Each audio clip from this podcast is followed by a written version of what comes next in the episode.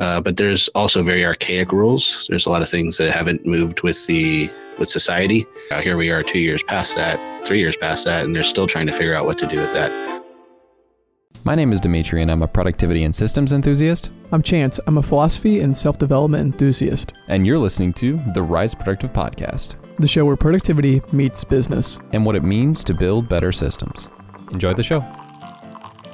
If you're listening to this, you are not on our private subscriber feed and you will only be hearing a portion of this episode. If you'd like to listen to the full-length episode, you'll need to go to riseproductive.com slash membership or sign up on your favorite podcasting app for exclusive access. From there, you'll also get access to our exclusive newsletter, the weekly pour over, our private members only Discord community, and any other subscriber only content. So if you enjoy what we are doing here, please consider becoming a member.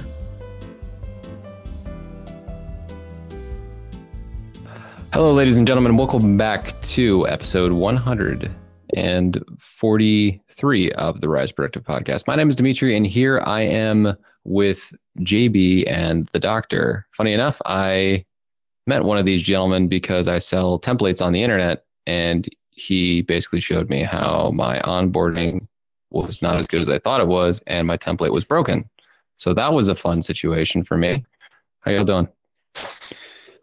Good, Demetri. Happy to be here, man. Thanks for having us. For sure. For nice, sure. To, nice to see you again. Um, so we, funny enough, had a uh, side conversation about like what I was doing outside of the templates, and it prompted the conversation to come up about the fact that uh, you had a podcast along with with your friend here, and I'd love to get a little bit uh, for the listeners to get a little bit of insight of what both of you do, how the podcast started, and your backstory. Who get started, JB? All right. So we are JB and the Doctor. That's our business name as well as our initials. I always joke around that my initials are more important than the the doctor side of things, but nobody really believes me on that one, Demetri. Uh, we're we're high performance coaches and consultants. We really work with service based professionals and entrepreneurs. We help them master their time, sales, and confidence. We have a heavy emphasis on soft skill development. When we say soft skills, we mean people skills. So things like awareness, not just self awareness, but awareness of how other people perceive you, confidence, uh, emotional intelligence, and EQ, uh, things along that nature. Active listening is a big emphasis for us. So we do a lot of one on one coaching and a lot of corporate work and workshops with people. Awesome. Uh, yeah, I think the thing that makes us stand out is that we are two very unique individuals. Uh, JB comes from a long line of uh, Fortune 50 people himself. Yeah, a long line, just me. oh, just him. Okay, okay. it's, it's, just just me. Yeah, my background: former Fortune 50 sales exec uh, for over nice. a decade uh, before leaving the corporate world and and and joining forces with the doc over here. The funny part for me is uh, his actually family's in the in the medical field, so most of them are all medical based, and he's the outlier there. So that's why he got me. Oh, I love it. That's awesome. And then, what made you both prompt to leave your uh, specific fields. I think it'll be interesting for the audience because uh, I don't know how familiar you guys are with my show, but essentially the whole goal behind this is leveraging productivity to build an online business sort of thing. And uh, definitely want to hear. I always like hearing how people make trying to make businesses in in the new world is a different. It's it's a different landscape than it was even five ten years ago. Yeah, well, I'll I'll I'll kick off here, uh, and I'll I'll speak on my end. You know, the corporate world's a funny thing because people consider the corporate world very safe, but I was in that type of role where uh, yeah. I I was in an external sales role. I was independent. I had a hundred thousand plus dollar budget a year to manage, along with just driving sales. I saw my boss twice a year at national conferences and divisionals, right? So I was basically a franchise player. That's a way to think of it. And mm. uh, the funny thing about the corporate world is a ton of accountability, ton of responsibility, and not a lot of not a lot of leash, right? So if you're not going to get done, you're gone. Uh, and so in a lot of ways, it's not nearly as safe as people credit it with, right? So you know you, you have this idea that hey, I'm corporate, I'm, I'm employed, I, I don't have as much risk as uh, somebody self-employed. I don't really buy that as true. Yeah, at times sure. you might, but yeah. but at times at times you don't. So I had a chance. I had, I had golden handcuffs essentially for a long time, but but I had a chance to leave my industry, which is financial services, uh, and step back. And and I knew without a doubt that I wanted to get out from that corporate world where I had less control. That just did not speak to me. And uh, I, I could tell you, I appreciate your comments just because when we did come together and start to think about business and what we wanted to do and how we wanted to help people, a large part of our decision making to to zero in on productivity, like yourself, was working with other professionals that didn't have the type of training that I had on my end or that the docs mm-hmm. had on his end, uh, because we saw major gaps, man, just just huge opportunities for people to get better where they just they didn't have that training. Yeah, that's got to be difficult. Uh, there, there is really a big uh, emphasis. I feel like in culture recently, especially with COVID, there's like this weird discussion about productivity that came up. It became this buzzword that still hasn't quite been, uh, I feel like, properly understood by a lot of people. I feel like it's it's a almost a meaningless buzzword at this point. Like most buzzwords at this point. Oh, it's yeah, that's a good point. Yeah, there there are so many different times I've heard the word productivity thrown around, uh, and I think when I worked at I started working at a recent job because this isn't my full time thing yet. Uh, the coworkers started using the term more because they saw what I had done on the side, and it was just it was interesting for me to just be like, oh yeah, yeah, yeah, yeah, definitely productivity. Like I'm like, do you do you want to have a conversation about it? You're just gonna throw that buzzword around, sort of thing. The, the the irony is, I, I, mean, Demetri, when you look at it economically, you know, from a financial perspective, the last year was the least productive year in like the history since we've been gauging productivity as a country. So even wow. though it's a big buzzword, it's not it's not really happening. People are more distracted than they've ever been before, and they're less productive. Well, I think a lot believe, yeah, like a lot of them believe that hustle culture, right? And that's that's actually being productive when it's really just spinning your wheels most of the times. I think productivity really should be efficiency with a lot of these things. Um, how to it's kind of going to go hand in hand, otherwise it's really not productivity. If you're yeah. not actually getting things done. Yeah, I guess I, I'd like to ask, like furthering that uh, point you just made. How are you to uh, sort of using utilizing that frame of mind and that definition of productivity in uh, helping the people you work with because that is not often the definition that it is uh, prescribed. I, I personally am aware of a lot of people who love gary vee as much as i love gary vee. Homie uh, acts like working 16 hour days is a sustainable and b actual work. Uh, I'm curious. It's great if you, I mean, if you have 16 people around you doing all the work for you, it's really easy to keep that schedule up. Unfortunately, I don't have those people running around me, so I have to do it myself. So 16 hours sucks. So I guess I'll lead into a little bit of my backstory because that can make some sense too. Yep. Um, so I'm a doctor of psychology, and uh, prior to that world, I was in the hospitality world, uh, running restaurants, nightclubs, and the like for uh, a few decades. But I'm not that old, so we won't say that. Um, so I had that shift of I was doing those 80 hour work weeks working for other people, right? You know, so it was either that doesn't last for so for so long. It lasted as long as it could. Yeah. And it was either okay, so I go off and get my doctorate or open my own restaurant. I figured both will cost the same amount of money, so I might as well go do something I always wanted to try. I could always fall back. Um, and through my years in the hospitality world, I really studied a lot of behaviors, which is my expertise in this area. So behavior and mindset is what I bring to the team. I'm the why to JB's how on a lot of this stuff. Oh. Uh, so that is really how I think we go back to answering some of your question, right? Is you can do a lot of those hours, and that's a lot of it is in a lot of these, especially in corporate world, is filling space. Make sure you're there. But what do we know about people in the corporate world most of the time? They're spending time on social media. They're doing everything else but work most of the time because they're burnt out from from other stuff. So they're figuring how ways to do it. And the solution is just, oh, give them more hours, make them work harder, make them do more things, as opposed to maybe scale back, give them some time to kind of adjust and, and feel good and refresh and take those breaks and then they can come actually be productive in that. Um, so they don't have to sneak into social media they can do it scheduled right? So coming up with the, the right idea of what actual productivity means in each business and each person is is different from the general definition of productivity.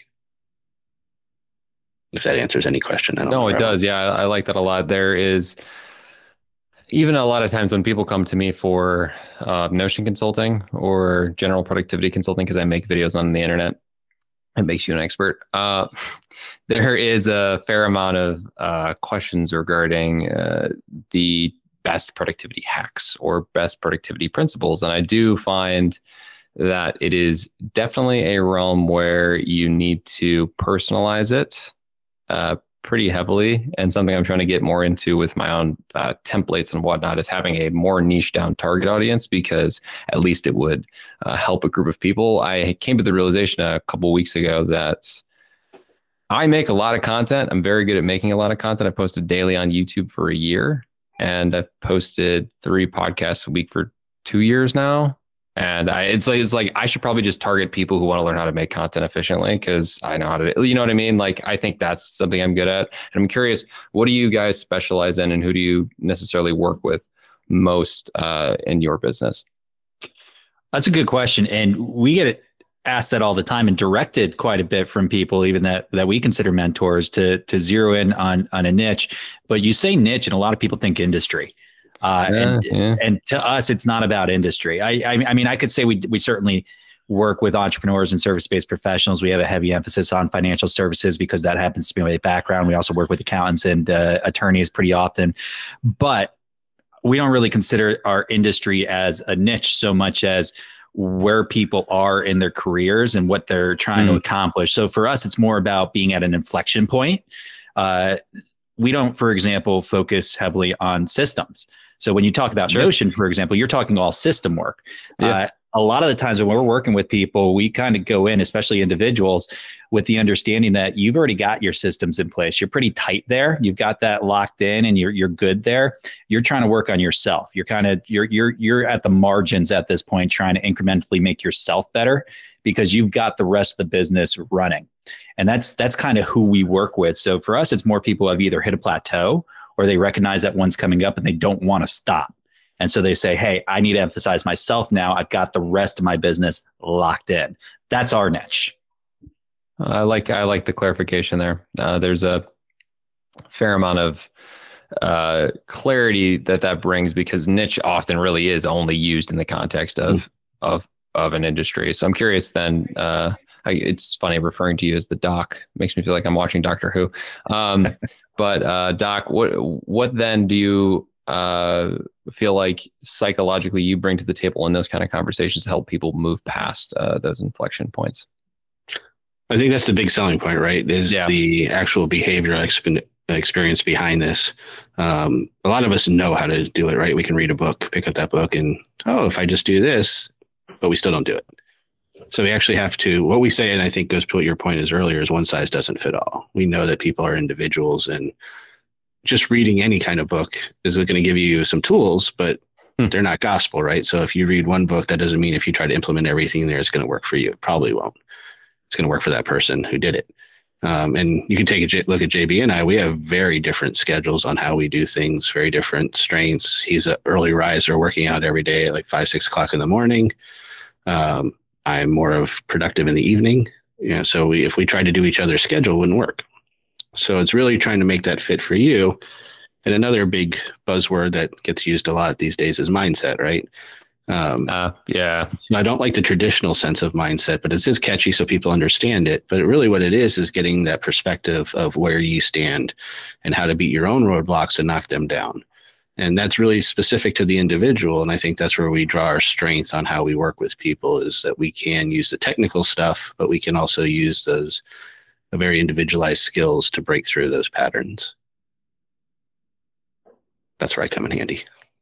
Okay. And then for the two of you uh, obviously i think this could be a good opportunity to ask the question for the audience who would be thinking it. Then in your own lives how did you break through that infl- inflection point of leaving what you were doing, for example, uh, JB in your Fortune 50 situation, and then Doc you as well. Like everyone's going to have that inflection point. I even end up getting close to the to that point. Maybe personally, you know, every month it comes more and more in the back of someone's head when they do something as often as as one does online when they make content. So I'm curious how you both ended up making that leap and then realized, hey, like this is the very thing that I'd like to teach people to to get through.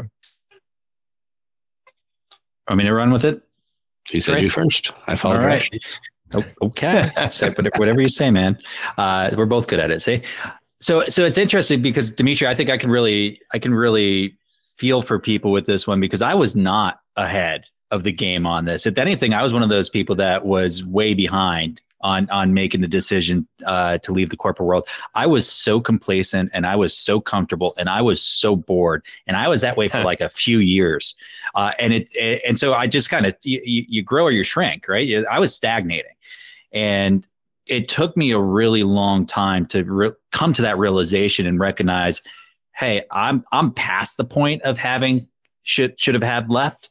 I, am well beyond the point. So for for me, I, this is a very personal thing, you know, helping people yeah. at that inflection point because I probably I gave up a couple years of what could have been an incredible experience because since leaving the corporate world, I've just I've just opened my eyes to a whole new world of opportunity and business and, and personal development that I I was not experiencing in my past career.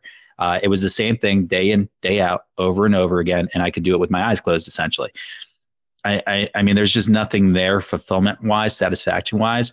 Uh, so from my perspective, I, I have real life personal experience in in being a little afraid.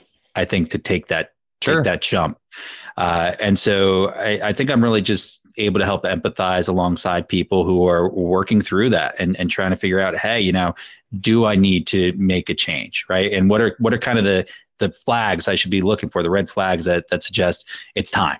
It's time to do something different or to focus in on myself. Love that. So I already gave you a little background on why I got out of the hospitality world, um, but I'm actually still a, a, acting practicing psychologist, right? So I have a private practice where I still treat people in that in that world. Mm-hmm. Um, one of the things you'll learn about me, my favorite saying is more than one thing can be true at any given moment, and I think that same thing perceives in business, right? Where I don't like to put all my eggs in one basket. I like to keep things going. Um, and I was really thinking about how can I help more people. I think in the, if you know anything about the psychology world and anything that any licensed therapist, there's a lot of handcuffs that we have on us. Mm-hmm. Um, a lot of for good reason, a lot of ethical stuff that's there. Uh, but there's also very archaic rules. There's a lot of things that haven't moved with the with society. Yeah. Um, and you can see it in the pandemic when people were trying to figure out, you know, how to do online therapy. And actually, I was doing it for years prior, but then we had to put rules into it, and they didn't know what to do because no one, no one ever thought about that. But we were doing it for years before that even happened. Um, so that's what I mean. And they still don't really have those things figured out. Here we are, two years past that, three years past that, and they're still trying to figure out what to do with that. So I was like, how do I really help more people? And you know, and also on the other side, how do we go more vertical, right, for business? Because in therapy, you're trading time for hours, and I can only see so many people a week without burning out myself. So, how do I be most effective for them and also help more people? And that's kind of where I came with that with the with the coaching ideas that I can branch out. We can help corporate teams. We can go out and help more and more people, and I can do it with someone that's bringing in aspects that I can't deliver. So we don't try to. I know to stay in my lane. You know, so he can stay in his lane, and we can still be more effective with with people than most. Um, so that was really how I looked at it. Was oh, um, and sure, it's scary. Like there's, you know, yeah. you have to give it. There's always a trade off. So you, you know, you're trading off some, especially in the beginning of our business, a lot of time that you have to kind of put in to build. Um, maybe take a little less patience or work a little later nights. Uh, so there was trade offs, and there's still trade offs, but it's just what you're willing to do. And not everyone does it the same. That's why it's one size doesn't fit all. So you got to kind of just find out what you are willing to trade off to do what you want to do, and you can do both you don't have to make big decisions right away. You can dip your toes into things. I like that a lot. I think there is a definite trend in people. I am uh, 25 for reference, and there's a lot of uh, there's a lot of people my age who work under the assumption that once they know this is what they want to do, they should just like jump into it when they aren't necessarily able uh, to do so. And when they jump all the way in, then maybe they aren't able to to make that next leap. And there are multiple different reasons why maybe somebody wouldn't take that next leap, it's because they are thinking about it from the financial side of things, but then they do it for too long. And I am, uh, I, I, very much like hearing the fact that you uh, are able to recognize the fact that you are trading your time for money and you're not necessarily able to increase that leverage. Like in theory, you can start working with higher profile clients, but like you're still trading your time for money. Like maybe you do it for five clients a week instead of 10. I'm not quite sure the amount you meet with. So you did that, right? And then you're working with higher profile clients, so you're making the same amount of money in less time. But there's still like a certain point where, you know, it's uh it's still not as high leverage as reaching large quantities of people on uh, on online. And I'm I'm curious what both of your thoughts are on the change that has occurred in the last 10 to 15 years. We've never really had mass availability of uh, leverage for people to build uh, businesses, uh, unlike any other time in history. Like the leverage is very high opportunity wise, and the cost is very low. I'm curious both of your thoughts on that. I love it. I, I, mean, that's that's one of the things that I just find so cool about where we're at today in the world is there is an opportunity today that exists that never existed in the past, and people can take advantage of it in ways that they never could, uh, even to the extent of uh, just being able to outsource in a way that we could never have in the past. I mean, you look at the ability to hire somebody on Fiverr or, or work yeah. with somebody in the Philippines, you know, as a virtual assistant, um, which we have on our end. That's that's the model we use. We have multiple VAs out out of country that allows us to really double up on or triple up on what we can get done. Uh, I love it. I think there's some danger in in the leverage today that a lot of people don't recognize, especially with tech, and we talk about this quite a bit. Uh, it's just as likely to distract and take away from you as it is to add. Uh, and we find that people probably are either ignoring the resources out there and kind of blind to it, or they're over adopting and they're trying to add more and more and more to their tech stack or whatever it is and it ends up taking away more than it helps. So it's a great time but it's it's really you gotta it's a fine line and a balance you've got to take in your approach to be able to leverage effectively right now I also think it's amazing the access that we have to people now, right? So now these people that have extreme talents and are really good at stuff, see, especially in the music world and stuff, now they're not being held back because they didn't meet the right label. They have an opportunity to kind of put themselves out there and do really well. But there's the flip side to that because more than one thing is true is you have to be a better consumer. You have to pay attention to who you are consuming because there's a lot of people out there that don't have any experience that are just touting things that they made up or read or you know maybe experience themselves but they're not you so it might actually cause you more damage. Um, so you really have to pay attention to who you're working with and you know whose resources that you're using. Like even you know for example we can use your example dimitri is you know, selling your Notion platform. There's millions of people that do those things. Maybe not millions, but there's a lot of them out there. And I went oh, through oh, yeah. a bunch of them, uh, looking, and but I had to do my due diligence to see who's going to follow up when I needed something. Who can I reach out to? And there's that. There's still a risk, but you're taking a more calculated risk if you do a little bit due diligence. And as someone who comes from a word that is heavily licensed, and there's a lot of life coaches out there that do a lot of damage to people, which is why I can speak to this. Really good ones out there too, but there's a lot of ones that that do a lot of damage. Um, just be very careful on who you're getting that assistance from or who you're working with, especially when it comes to something that's a little bit even more personal to you. That's a great point. Uh, there are so many people right now who are uh, they get lumped into the fake guru category because of their ability to be very good salesmen, and then they sell a dream. And rather than selling the dream through free content, they end up selling uh, using free content to then sell a very high ticket course without any technical guarantees, but they're they use all the psychological and marketing hacks to get people to buy a 770 979 course, which are the most ridiculous things I've ever seen. Um, I'm very much a fan though of the way that uh, it sort of reached me. I, I know that the world of self help was was around it's always been around. It's been around, uh, you know, like the Tony Robbins of the world uh, prior, the Jim Rohns of the world. But the the mass access for people to get uh, like a first touch point with something that could maybe wake them up from the corporate world situation, as it were with you, uh, JB. Like uh, for me, it woke me up when I was in college and realized like I was just not happy. Like the for me, uh, there's like a minimalism movement I'm sure you both are familiar with or have heard of. Uh, I only wear gray and black shirts because YouTube like didn't tell me to necessarily, but I watched enough things and was like, I don't like dressing. This is dumb. I'm very colorblind. I can't do my own wardrobe without asking. Like, I'm gonna just get gray shirts, and uh, that's why I really appreciate the leverage and the opportunity there. How are you? both uh, utilizing it right now. Are you mainly posting on the podcast platform? Are you posting anywhere else right now? We're on we're on a lot of social media, Demetri. Yeah. Uh, our our core content creation really comes from our podcast first. Uh, it, it, allows us to interview guests. Uh, it, it allows us to really kind of design the messaging that we want to get out there. Uh, so we started heavy on Facebook and Instagram, but we've learned over time that really our marketplace is LinkedIn professionals, sure, more so than than anywhere else. So we put a pretty big emphasis on LinkedIn, but uh, you can probably find our presence just about everywhere. That's part of the reason we have a team. And it's not necessarily because we're trying to develop an audience everywhere, but I think Gary Vee said this years ago. I think it was something like along the lines of the butterfly effect. You got to kind of, you got to touch everything right? So if somebody's not consuming on Instagram, maybe they are consuming on TikTok or Twitter, or they are consuming on LinkedIn. Um, but you want to be able to be found across all platforms for people. So we do try to hold to that, uh, but we we tailor most of our material to to work well on the LinkedIn platform or Instagram.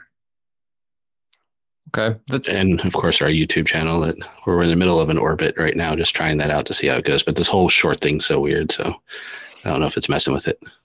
Yeah. So going back to what you guys were talking about earlier with uh, the distractions as well, and the uh, that sort of issue that comes with this ridiculous amount of content that's being posted. I actually have this life philosophy that if well, it's not a life philosophy; it's kind of a joke. Uh, if Cal Newport isn't doing it, you probably shouldn't be doing it. Have you guys ever read any of his stuff? No, I haven't. Cal Newport is the guy who wrote Deep Work. Uh, he and Digital Minimalism, and he has a philosophy around the fact that there's like marginal utility for you know this thing. I'm holding my phone up for the audience. And if you're able to use just the positives of this thing your life utility goes up. And he's just working he's like my opinion is however cal newport says that we're at like a 51% it's a good thing 49% it's a bad thing. And like our, our marginal utility went up by 1% but no one wants to admit it. And i'm like yep facts. I think it's fairly accurate statement. And i'm curious how maybe you've worked with uh, different clients in the past or even in your own circumstances to um, mitigate the distractions and utilize the uh, this this thing for good slash you know just the internet in general? Yeah there I, I, mean there's a number of techniques that people can use and it's not necessarily reinventing the wheel. It's just kind of understanding that and and Dre, Dre knows this really well. Uh, a lot of the tech, a lot of the utility on the phone is designed to distract you. It's designed to take and keep your attention and bring you back to it over and over and over again. And if you allow it to to kind of kind of default to that, that's what's going to happen. Uh, so there's simple things you can do. You know, using focus is, is a really effective way to control that. Um, turning off notifications in general from apps and only turning them on when you need them is another one. Uh, limiting the apps that you use, right? And not just going app crazy, which everybody seems to want to do. Uh, you don't need a lot of apps on your phone, in my opinion. I, I, everything's got a website too, so you know you can just be a little bit more deliberate about having to use something, and that'll probably reduce the amount of use you have on it, anyways. All those are really good options, but the the best thing most people can do is probably, in my opinion, just just purge and get rid of anything and everything except the bare minimum and then from there kind of grow from it and that's no different than you know when you look at diets like whole 30 i don't know if you've run across that but whole 30 is basically like let's cut everything out except absolute essentials let's see what works well with you and what doesn't and then mm-hmm. you add you know and you add and that that allows you to kind of get a feel for whether or not it, it, it works for you or it doesn't and allows you to make those decisions so something like that can work really well for people so my add-on to that is because we are one size does not fit all. Um, you really do have to learn yourself, right? So if you're someone who's so addicted to it and you try to do that cold turkey thing, you're probably not going to make it. Right. You're just, it's agreed. Yeah. You need to scale down a little bit. Some people can do it. Some people quit smoking without thinking about it. And some people have to do a gradual chew the gum. Right. So, so uh, we do these different strategies because one size doesn't fit all. So if that is someone like yourself who ha- can't stop or so then start scheduling some in. Right. So if you know that you need five minutes. If you need some in Instagram throughout the hour, then then you schedule it in. Like you give yourself a five minute break every hour to just scroll for a little bit. Set a timer, and when it goes off, then you stop. Um, or you might need to use one of those apps that make you stop if you have a hard time yeah. stopping on your own, right? But you have to learn what your things are, and it's going to be trial and error because we don't know until we try it what's going to work for us. So we try different things and we see which strategy starts to work. It could be something like the whole 30. It could be where we just take one thing off it's really crazy to me that Rise Productive is almost at its three year anniversary. Over the years, we've shared with you so much free content on how to improve your efficiencies, operations, and intentionality across multiple content platforms. Between the podcast, newsletter, and YouTube channel, we try to give you as much free value as possible. All that we ask in return for all this free knowledge sharing is that you give us a review on Apple Podcasts or your favorite podcast platform so that more entrepreneurs and those seeking more efficiency in their lives can find our content. These podcast reviews increase our rankings and help us reach more people who, just like you, just want to get more efficient. Thanks in advance, and now let's get back to the show and just scale down there from on it for six hours a day try to get down to five hours and 45 minutes to start and then start to work down. So you really have to know yourself. Are you better at cold turkey or are you better at scaling down? And you might not be able to do it yourself. You might have to get some help or an accountability buddy or something like that too. And those there's reasons why they're there. It's a very good point. I think progress is progress if it is consistent and moving it down even from six hours to five hours and 59 minutes. If you do that for the entire year, still ends up working out to the to the end result. And as much as I am like a pretty hardcore like go go go, I just was always so surprised when people would see these like very high volume producers or someone who's able to go cold turkey and they work under the assumption that's exactly what they have to do and what they can do and it's it's definitely definitely hard because when i deal with people in uh, notion consulting and or just like productivity coaching they'll come to me with these questions, like I said earlier, of like, what is the right way? How do you do it? And I'm like, I don't know if you're going to talk to the right guy. Cause like JB, I get up early too. I've been getting up at like 4.30 for three years now. And I tell people that and they're like, yeah, it's no, it's not for me. And I always hit them with the, it might be actually, but I'm not going to say it is because you like just haven't given it at any time at all. So I'm not saying it, it isn't. I'm just saying it probably it probably probably isn't. Um, to be honest, for most people, but I think putting that on the table doesn't hurt to expose others to. Yeah, give things a try. You can experiment. I mean, every day is an experiment if we think about it that way. So why not just try different things and try them again, right? It doesn't mean like I tried it once for five seconds. I know it doesn't work. I say the same thing with food. Your taste changed over time. You might not like mushrooms when you're younger. You might like them when you're older. But if you don't try and taste it again, you don't know. Um, That's funny. I have a recurring joke with uh, someone in my life about like people who don't like mushrooms are basically just all children, just like who haven't grown up yet. You know, it's just like that thing. Like, and then you have like that one sibling who just like still doesn't eat mushrooms. You're like, yeah, like how mature is that one? it's the it's a pretty it's a pretty accurate marker, which, which I really like. Um, but enough about mushrooms. I uh, we could also talk about microdosing too. Um, but uh, there is uh, a lot of different people though who who really really struggle with making that first step towards coming to the realization that maybe they're not happy with what they're doing or they're at an inflection point in general. Do you work at all with people on helping them come to the original understanding that, you know, they are at one because they might be coming to you and not realize like how much they need to like the, I know you mentioned the red flags earlier, JB. Yeah. You know, it's, uh, it's difficult a lot of times to to do so. You finding where somebody is in the journey is is not always a difficult yeah. thing to do, but recognizing that people are going to be in different places on the journey is a whole nother story. Yeah. Uh, uh so a lot of times, you know, I I don't think it's an unknown for people. Okay. Yeah, right. Like right. like like to me, I, I think most of us know whether we like to admit it to ourselves or not when we're ready for something. Fair. Uh, it's it's it's more about finding the courage to take that step or being willing to to step into that discomfort or the unknown. That that's a lot more difficult. You talked about salespeople earlier. Uh, i don't know that you can ever really sell somebody on on doing that. They need to they need to work themselves to that point. You can provide perspective and give them a different way to look at things that and, and a lot of times perspective will shift where people stand on something. Uh, and and there's a lot of psychology behind that, right? If you take somebody who has a, an opinion on on say the death penalty and you put an argument in front of them, Well, you come back to them a week later, they're actually going to lean more towards that argument, whether they they know it or not, right? They're going to you know unconsciously lean towards that. So you can you can kind of start to adjust people, but it's not like you can wave a magic wand here, Demetri, and, and just get somebody to to to take that step. They need to be ready to do it. What you can do, and I think what you probably do really well with the with the work you do, is you can put the content out there that helps to start frame it a little bit differently, so people are able to kind of take those little steps themselves. And then when they're at that point, you know, hopefully they know that you're somebody that can help them, and and they come to you or they open up the door for you to have a conversation about it. We're all just a bunch of tools. I like that. It could be used in a lot of different ways, uh, especially for me.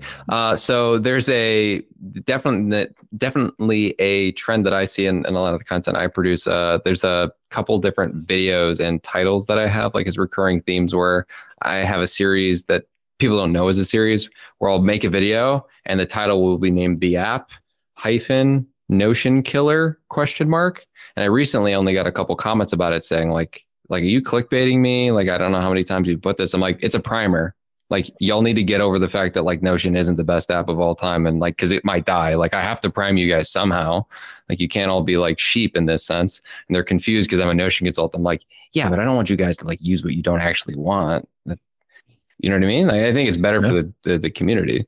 Um, so yeah, there's there's there's a lot of different ways. I do feel that people uh, could get helped to be primed in situations where they're at that inflection point. And they, I mean, even for me, I don't know how much I admit to myself I'm at an inflection point or not. So, uh, target target market might be right here. Well, even with your example, right? This is where I go back to the more than one thing can be true. So it could be a good primer to say, hey, there's other things out there. We want you to prepare you but it also could reinforce those people that when they watch that video going nope see i like Notion notions better and then they get that reinforcement so again it goes back to their perspective of how they're looking at it when they go into it are they open-minded to some other ideas or they want to just be convinced that they're right and you know you can convince both ways on that without even trying have you ever been put in a situation with people you've worked with where uh, they end up i mean everyone's had difficult clients i guess right? But they they are really hard to to sort of get to that other side and I, would love to hear maybe some anecdotes from one of those one of those circumstances. It's like every client. Every client. Okay all right sure none, none none that i ever work with that are listening. Right. It's especially when you're working with behavior, Demetri, I, I mean, you are really, you're working against a lot of momentum, possibly a lifetime of momentum. momentum yeah. I, I, mean, when you talk about the defaults people fall into, you know, whether or not they even realize it. And, and, I'll tell you, we'll have conversations with people where they'll, they'll say one thing at the beginning of the conversation, and then we'll, we'll kind of use that as a premise throughout the conversation. And, and 30 minutes later, they're arguing with us about what they told us uh, because they're getting Ouch. so defensive about the the behavioral change, and that's actually a lot more common than you might expect. Because you know, part of part of our role, you know, I, at least I view part of our role is to kind of call people on the bullshit. Let's call you on the sure. BS, right? Let let we're objective, and you brought us in for a reason to give you that objective view of what's going on and to work on this stuff. But it's amazing, even when people bring you in to work on something, a lot of times they really still don't want to work on it and, and so anecdotally, I, I, mean, we see it all the time. Yeah. Uh, a lot of it's chipping away, right? You, it, it's like Doc said, like going cold turkey on something, making a 180 degree turn is just not that realistic for people. You can cold turkey cigarettes, right? You're you're looking at a guy that did it. Um, I, I, mean, it's totally doable, uh, but it's not going to work for everybody, right? And I have a certain type of personality where I got no problem waking up at 4:30 a.m. I like it. Uh, it's good. I got to work out. I got to do this and that. But you get somebody like Dre where it'll just, it's just not going to happen. But he can also go till 1 a.m. this morning. And I'm like, I'm done in like 45 minutes, you know? so, so the 180 doesn't work. Chipping away is a big part of it. We, we try to, we try to get people to identify. And then once you've identified and you recognize, uh, then it start to find ways and facilitate ways that somebody can find for themselves that will help them start to change. And that that's a that's a big part of the role is just facilitating them coming to awareness around what will work for them. That's a little bit of the differences in my two worlds too, right? In the coaching world, I can be a little bit more direct um, and and call them out on their BS. Um, but in the therapy world, it's really about getting them there. So I use that same strategy uh, a lot in coaching, right? So I can tell you all day what to do, and you're going to tell me I'm right all day, but I don't need to be right. I already know I'm right. That's what I'm telling you, right? But until you start to believe that it's right, then it's yeah, yeah, yeah, you're right, you're right. I know I should do that. I should know I should do that. That's not them believing it, and that's not them instilling it. So it's really getting them to believe it for themselves, and a lot of times that's them having to get there on their own, even though they're think they're aware of it. They're not always aware of it. So it's that process of having to break that down. That gets difficult because you have to have a lot of patience. Uh, and that's part of probably the hardest part for people that are going through a change or the people that are trying to affect change is not realizing how much patience involved. Because like JB was saying, we're not these habits and behaviors didn't pop up overnight. These are things usually that have been ingrained for a long time. And the way our brain works, it wants to go on autopilot. It doesn't want to do any work. And it doesn't know good from bad. It just knows whatever we do over and over again. So if it's used to doing something, it's very resistant to change because then it has to do more work. And it doesn't want to do work. It's got enough stuff to do. Uh, but I'm sure it, it feels very gratifying. I'm curious, curious what both of your experiences have been like once people sort of get to the other side of where they want to be. Just sort sort of how wonderful that that sort of end side of it is because we all. I mean, I feel like every job has to deal with a bad client in some sort of sense, whether it's their boss or their. Uh, I mean, that I've had Notion clients I preferred not to work with halfway through the project. Like it's it's I think everyone just has to deal with in some sense. I'm curious though where you guys find that uh, really good feeling about finishing uh, or getting people to start moving in the right direction. I, f- I find a lot of times the the end results uh, that you get and are proud of, whether you're the coach or or the person who's working through something, are not always what you set out believing that you want the results to be. So so from my perspective, it's it's finding kind of that that truth and helping somebody get to that truth behind what really was important to them and what really was going to uh, you know, for lack of a better word, I'm going to use you know another buzzword, transformation. Um, but you you can see people shift, right? And you can you, we use evolve. I, I, mean, we you you see people grow and change, uh, and it it's pretty apparent the effect that you can have in people's lives. And not, nothing is more gratifying than hearing from somebody, you know, and and and getting that. And and there's a lot of fulfillment in that. Uh, you know, Doc and I talk about this all the time. I I I prefer doing group work and workshops and and you know one and dones a lot of the time because mm-hmm. it, it is so personally consuming to work with people one on one sometimes and carry them through that journey. It's it's just a lot. Uh, and so there's great satisfaction when you can help somebody do it successfully, but there's a whole lot of frustration that can go with it too. So so we tend to be pretty pretty careful, I'd say, and selective about who we actually work with because we don't want to go through the misery of working with the wrong person. And trust me, it is, it is misery, man. When you're working with the wrong person, it's bad. Yeah. I think the piece that I find, and I think is probably a lesson for most people, that it's a hard one. Um, sometimes you're not the right person, and that means it doesn't mean you give up on the person you're working with right away, right? But if you put in some good effort and their reasoning they're not making it is not because effort on their part, which sometimes happens, right? If you can see they're not putting in the effort, then you can do what you can do. Um, but if they're putting in effort, just maybe you're not a right match, and it's okay. And sometimes you have to refer out and send them. I see that a lot in our therapy world. Good therapist will refer to the right person if they're not the right person. It's not a doesn't mean they don't have skills. It doesn't mean they're they're not good at what they do. They just don't match for that person. That person needs someone that more matches them. And the thing, same in the coaching world, same in the Notion world, same in any of those worlds. If you're not a good fit, then help that person move on to the good fit. And don't be afraid of that. And then sometimes it also means maybe having to fire people, right? If someone's really, if you're putting, you know, all this effort on your end to somebody and they're just not willing to do anything, and it's actually causing you stress and bringing you down, and detrimental to you, you gotta just let them know, hey, we're not working together anymore. And again, maybe give a referral to if you need to, or it gives it might be a hard truth for them.